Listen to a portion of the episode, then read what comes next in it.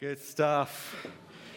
Well, while the kids do some treasure hunting for chocolate eggs, we're going to be doing some treasure hunting ourselves, but for truth, for truth on this Resurrection Sunday. I think one of the best things I heard this Easter was someone saying, you know what? Jesus was buried in someone else's tomb, but it was okay. He was just borrowing it for the weekend. Hallelujah. Jesus is risen. He is risen indeed. Great. What a privilege to worship with one another and celebrate the fact that Jesus is no longer in the tomb, he lives. And you know what? The whole Christian faith hinges on the truth of what happened on that first Easter Sunday. In fact, I would go so far as to say that the death and resurrection of Jesus Christ is, in fact, the hinge or the crux of all human history. In fact, that's where we get our word crux from, meaning anything, the pivotal moment that brings complete change. We get our word crux from the Latin, the cross. It is, in fact, the crux of all human history. 1 Corinthians 15, verse 17, says this If Jesus Christ had not been raised from the dead, your faith is futile. It's all a waste of time. You are still dead in your sins. Just think about that for a moment. Without Easter Sunday, there is no forgiveness of sins. There is no hope beyond the grave. There's no hope in, in the present, in our messed up, mixed up, struggling world. All these wonderful songs we've been singing, with all their lovely melodies, kind of the lyrics become meaningless. Totally meaningless without Easter Sunday. But thankfully, Paul, who wrote this, his personal testimony was, but Christ has indeed been raised from the dead. Easter Sunday is a massive deal. The resurrection of Jesus Christ changes absolutely everything. And yet, for so many people, Easter is, is kind of a, I suppose, a celebration of spring a celebration of chocolate a lot of the time. How much chocolate can I eat this year? You know, there's this story of this man, Jesus, dying a horrendous death on a cross and then being buried in a tomb and rising three days later. You know, it's, it's at best a nice story, a little bit like a myth, a historical legend, a bit like King Arthur. So many people, that is what Easter is for them. But I would like to suggest to you this Easter morning that Easter is, in fact, a wonderful twofold invitation. Firstly, to explore the evidence of the claim that Jesus is alive, that the death, that the death could not hold him, that the tomb could not hold him. As Mike prayed out, that stone was rolled away resurrection power in all its glory. It's an invitation to explore the evidence. And secondly, it's an invitation to experience this new life, this resurrection life for yourself. Easter is a time to explore and to experience personally for yourself. And you know, talking of exploring the facts, over the years, many, many people have set out to explore these claims that Jesus is alive. And, you know, over the centuries, we've seen men and women looking at the evidence. Right back in the 18th century, we had Gilbert West and George Lyttelton, great thinkers. Obviously, you all know them very well. Great thinkers of their day. And they set out, well, Gilbert set out to disprove the resurrection once and for all. In an age of enlightenment, surely we can put this myth to rest. And his mate, George, set out, I'm going to disprove the conversion of Paul. You know, between us, between our brains, we can put this thing to rest. Both became Christians as a result of their exploring the facts. You know, there's much, much evidence, not just in Scripture, but historically outside of Scripture. Jewish and Roman historians wrote masses on this period. And as these people looked at the facts, it pointed to one thing Jesus rose from the dead. Fast forward into the 19th century, you have Simon Greenleaf, who was a, an American lawyer. In fact, he was more than that. He was actually a professor of law at Harvard University, massively influential. And he was challenged by his students to use the legal principles that he was teaching them and apply them to the evidence of the resurrection. In other words, use the same principles that would apply in a court of law to determine a guilty or not guilty verdict. He too became a Christian on the basis of the evidence that he found. Everything pointed to the truth. We got more recently in the 1930s, Frank Morison wrote a very well known book called Who Moved the Stone. Again, he went into this academic research with a slight bias to disprove the resurrection and again found himself in the slightly awkward position of writing a book that validated the evidence that Jesus was alive and he became a very influential Christian. It seems that if you are prepared to put the time in and investigate the claims, you can find evidence that is totally life changing. They couldn't simply dismiss the Easter story as a myth or a legend. They discovered instead a truth that totally changed their lives, totally impacted them, as it did those first believers on that Easter Sunday. And you know, for me, the experience of new life is one of the greatest evidences of the resurrection. Lives transformed by Jesus Christ. So I said, we saw that in his disciples. They hadn't just discovered an empty tomb. They hadn't just discovered that he had risen. They had discovered new hope for themselves. They had discovered new life, a whole new reason to live. In fact, more than that, a whole new reason that they were prepared to die for. Nothing else can point to the fa- other than the fact that they had indeed encountered the risen Christ. They went from being in hiding, fearing for their lives, to fearlessly proclaiming that Jesus was alive. Overnight, it seemed they had hope. Overnight, they had something they were even prepared to die for. And of course, many of them did. You know, despite stories going around that they'd stolen the body, we watched Risen, the film, the other last night, in fact. You know, just the whole thing of they must have stolen the body. They must have hidden it somewhere. They must have made this whole thing up. But I don't know about you. Would you die for a lie? Would you die for something you knew you'd made up? Would everyone be prepared to do that? It just doesn't make sense. You know, all sorts of other theories. Well, maybe everyone went to the wrong tomb accidentally. Oh, it's an empty tomb. He must have risen. Or, or that, uh, you know, all the hundreds of people that encountered Jesus alive were all hallucinating, all the same hallucination, all at the same time. Again, doesn't really add up. Nothing adds up apart from the fact that they had indeed discovered Jesus was alive. And that changed everything. Everything.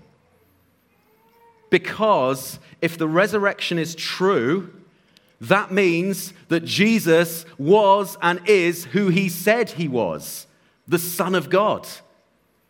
It means that he actually accomplished what he came to accomplish to be the Lamb of God that takes away the sin of the world, that he who knew no wrong became sin for us. The resurrection proves that. That he took all our garbage, all our shame, every moment where we ever fail to live up to God's perfect, holy standards or ever will live up to God's holy, perfect standard. He took all that on himself on that cross. I think one of the most humbling verses in Scripture is 2 Corinthians 5:21. God made him who had no sin to be sin for us, so that in him we might become the righteousness of God. Just allow that to sink in for a moment.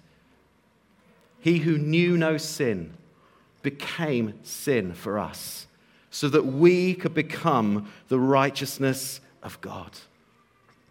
Jesus didn't just experience the physical agony of being on the cross, that excruciating pain of being nailed to a cross. That's another word we get from, from the cross. Excruciating comes from the, the crucifixion excruciating pain. He didn't just experience physical pain, he also experienced the pain of separation.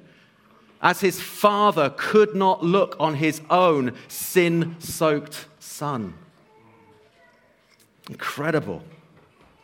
Galatians 3:13 Christ redeemed us from the curse of the law by becoming a curse for us. He was prepared to do this for us, to be this once and for all sacrifice, your substitute, to pay your debt. For everyone who would turn from their old life and trust Him as their Savior and their Lord. Isn't it wonderful that we can celebrate the resurrection, the moment that turned the cross from looking like a place where death was victorious to being actually the place where death itself was defeated. And Jesus was victorious. Rather than the cross being the place where hope died, it was in fact the place where there was a new beginning and a new hope and new life. The resurrection of Jesus truly changed everything it proved that his mission was accomplished. He was rejected so that we could be accepted. He was bound so that we could know true freedom. He received our justice, the justice that should have been ours on the cross, so we could receive mercy. He shed his blood so that we could shed our shame and our guilt. If you just read, He became a curse for us to free us from the curse of sin. He was stripped naked so that we could be clothed in His righteousness. He died so that we could know new resurrection life. What incredible grace! The resurrection proved that that exchange fully took place on the cross. And you know what? His disciples, they hadn't just encountered the risen Jesus, they had experienced this new life for themselves. And the same is true today, isn't it? The same is true today.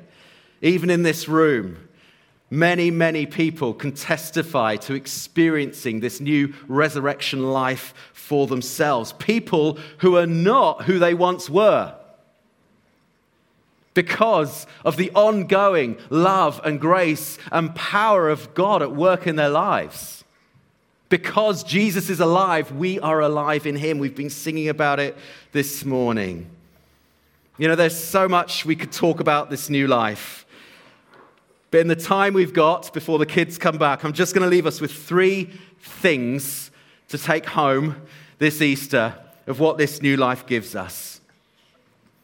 Firstly, this new life means that we can know peace with God. Romans 5, verse 1. Therefore, since we have been justified through faith, it's nothing that we've done, it's nothing that we've earned, we have peace with God through our Lord Jesus Christ. As I said, the empty tomb proves the wages of sin, which the Bible describes as death, had been fully paid. Fully paid. There is nothing that we, we need to or can add to our salvation. When Jesus declared, It is finished on that cross, guess what? It was finished, complete. The barrier of sin between us and God removed, gone. Remember that temple curtain that separated man from the very presence of God was ripped from top to bottom signifying a new intimate relationship with God was possible through Jesus Christ. No more condemnation. No more guilt, no more shame, no more baggage from the past. Aren't you glad your past no longer determines your future? For those who are in Christ, Jesus determines your future. We're free. We're free. We stand forgiven accepted, at peace. You know what? The, the empty tomb proves God's faithfulness to us. That when he promised all those years ago, back in Genesis 3, that a, a Savior will come that will finally defeat sin and death, he came good on that promise in Jesus as he does in all his promises. We are at peace with God. Do you know this peace with God? Easter is an invitation. Secondly, we can know real security in this life. Jesus is not lying in a tomb, he is seated on the throne of heaven. Hallelujah. He is ruling, He is reigning, He is sovereign. It's already been read out. I think Heather read this out. Philippians 2. Because of Jesus' humble obedience to death, even death on a cross, God exalted him to the highest place and gave him the name that is above every name. That at the name of Jesus, every knee will bow, every tongue confess that he is Lord in heaven, on the earth, under the earth. He is sovereign. Jesus himself said to his disciples, All authority has been given to me. All authority. Therefore, go and make disciples of all nations. We go in the full confidence that Jesus is in charge. He's seated on the throne above every throne. You know, whatever's going on in your life, whatever struggles you are facing, whatever challenges, whatever difficulties, whatever you see in this world at this time, you know, all the tension in North Korea, the friction between USA and Russia, whatever we're seeing going on in Syria and in Egypt and even on our doorstep, we do not need to fear because Jesus is in charge. He is sovereign. His purposes will always be accomplished. You know, if death, even death, could not hold him back, what else can? What else can? The empty tomb gives us masses of confidence and security.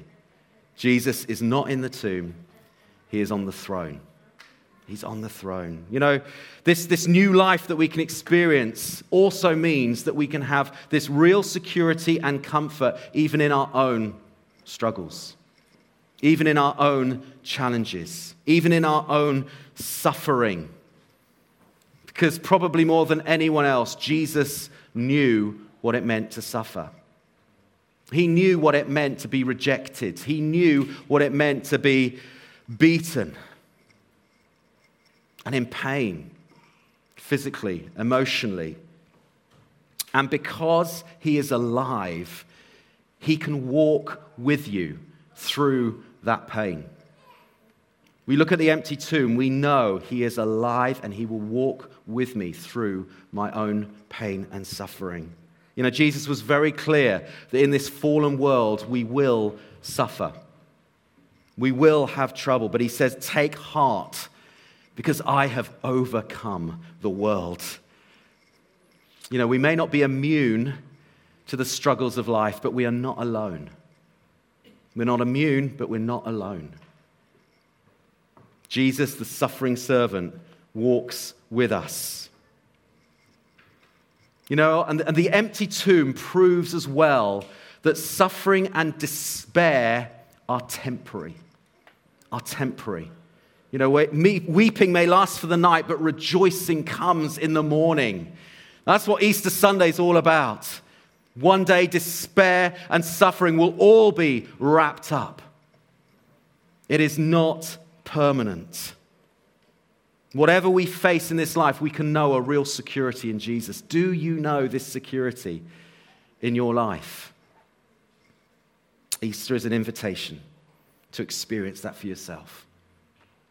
Thirdly, we can know a wonderful hope for the future we have an eternal hope. You know, Jesus is described as the first fruits or, or the blueprint, if you like, of this new resurrection life that we are invited into. Back in 1 Corinthians 15, Paul says, Christ has indeed been raised from the dead, the first fruits of all who have fallen asleep. For since death came through one man, that's Adam, so the resurrection of the dead comes through one man, that is Jesus Christ. Which is why Paul, a few verses further on, says, Death has been swallowed up in victory.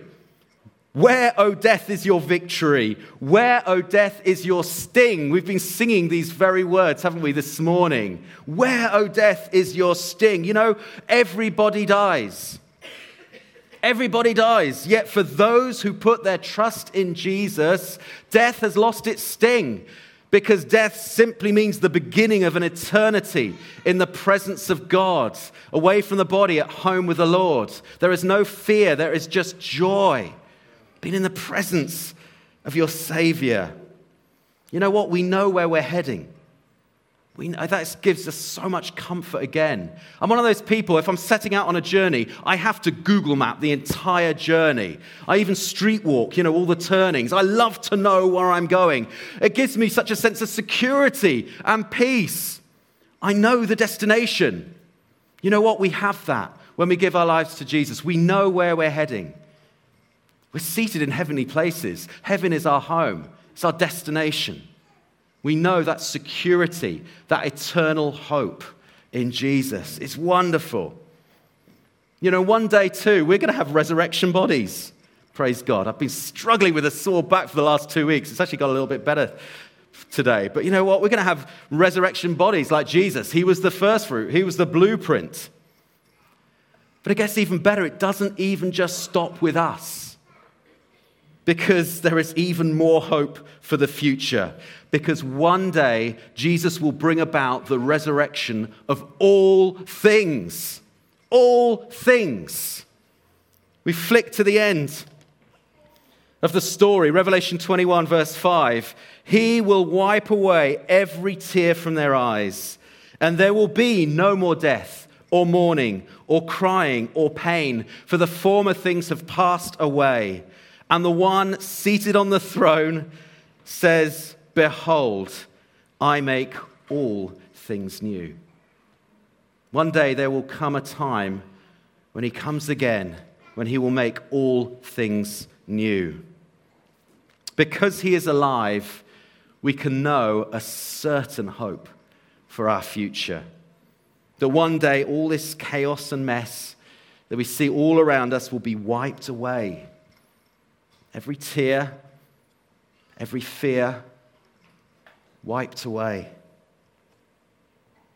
You know, Jesus' resurrection started a chain reaction of resurrection life. Many of us in this room have encountered that. This chain reaction that's going to go on and on and on and impact all things. All things. Resurrection power resurrection hope. Do you know this hope in your life? Jesus said that I came that you might have life and have it in abundance. And through his death and his resurrection, he made the way for us to experience this new life for ourselves. So if you're a Christian this morning, let this Easter be a wonderful reminder of the peace that you can enjoy between yourself and God. That there is nothing more that you need to add to your salvation. He's done it all. Just be reminded of his incredible love. God so loved the world, he sent his one and only Son. Be reminded of that wonderful security, that eternal hope that we have in him. Celebrate it. Worship Jesus because of it.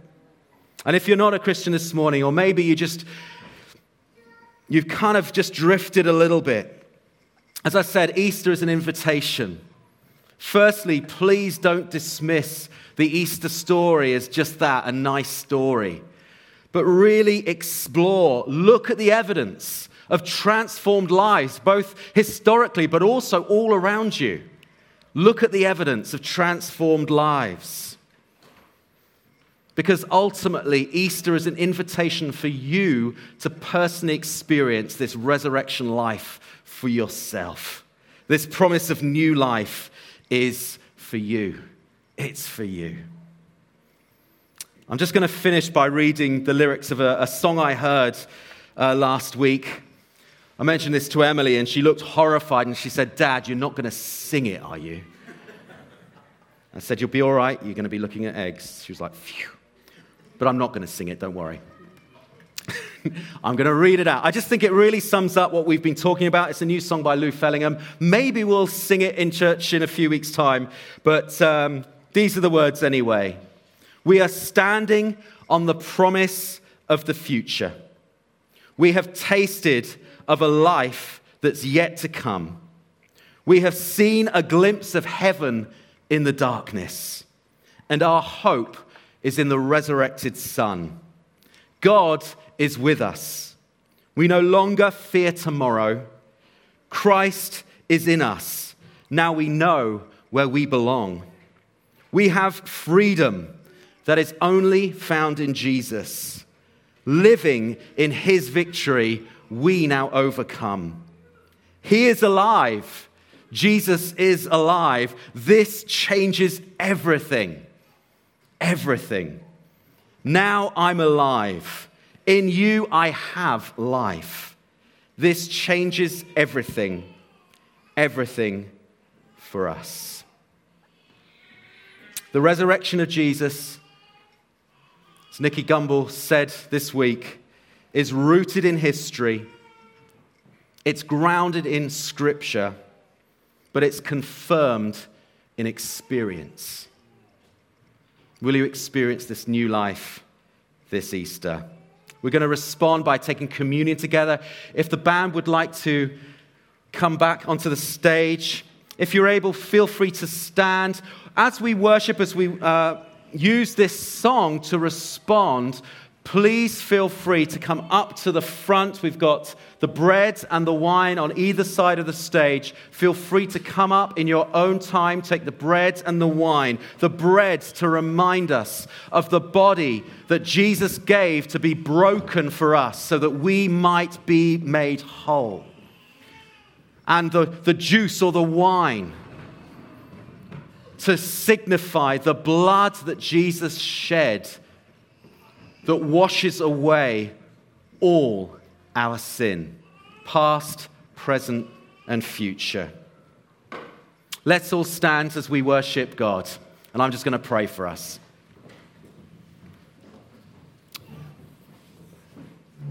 Jesus, we thank you that you are indeed alive and that you are with us by your Holy Spirit. Father, thank you for sending your Son. Thank you that you held nothing back for us.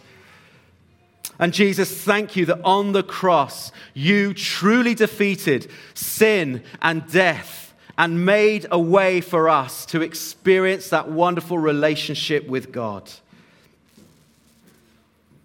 Lord, words don't seem enough, but thank you. Thank you for the cross. Thank you for the new resurrection life that you have given to us. This new hope, this peace, wonderful security that we can enjoy in you. Thank you for your body broken for us. Thank you for your blood that was shed. We truly can stand together and say, We are forgiven at the cross. Amen. Amen.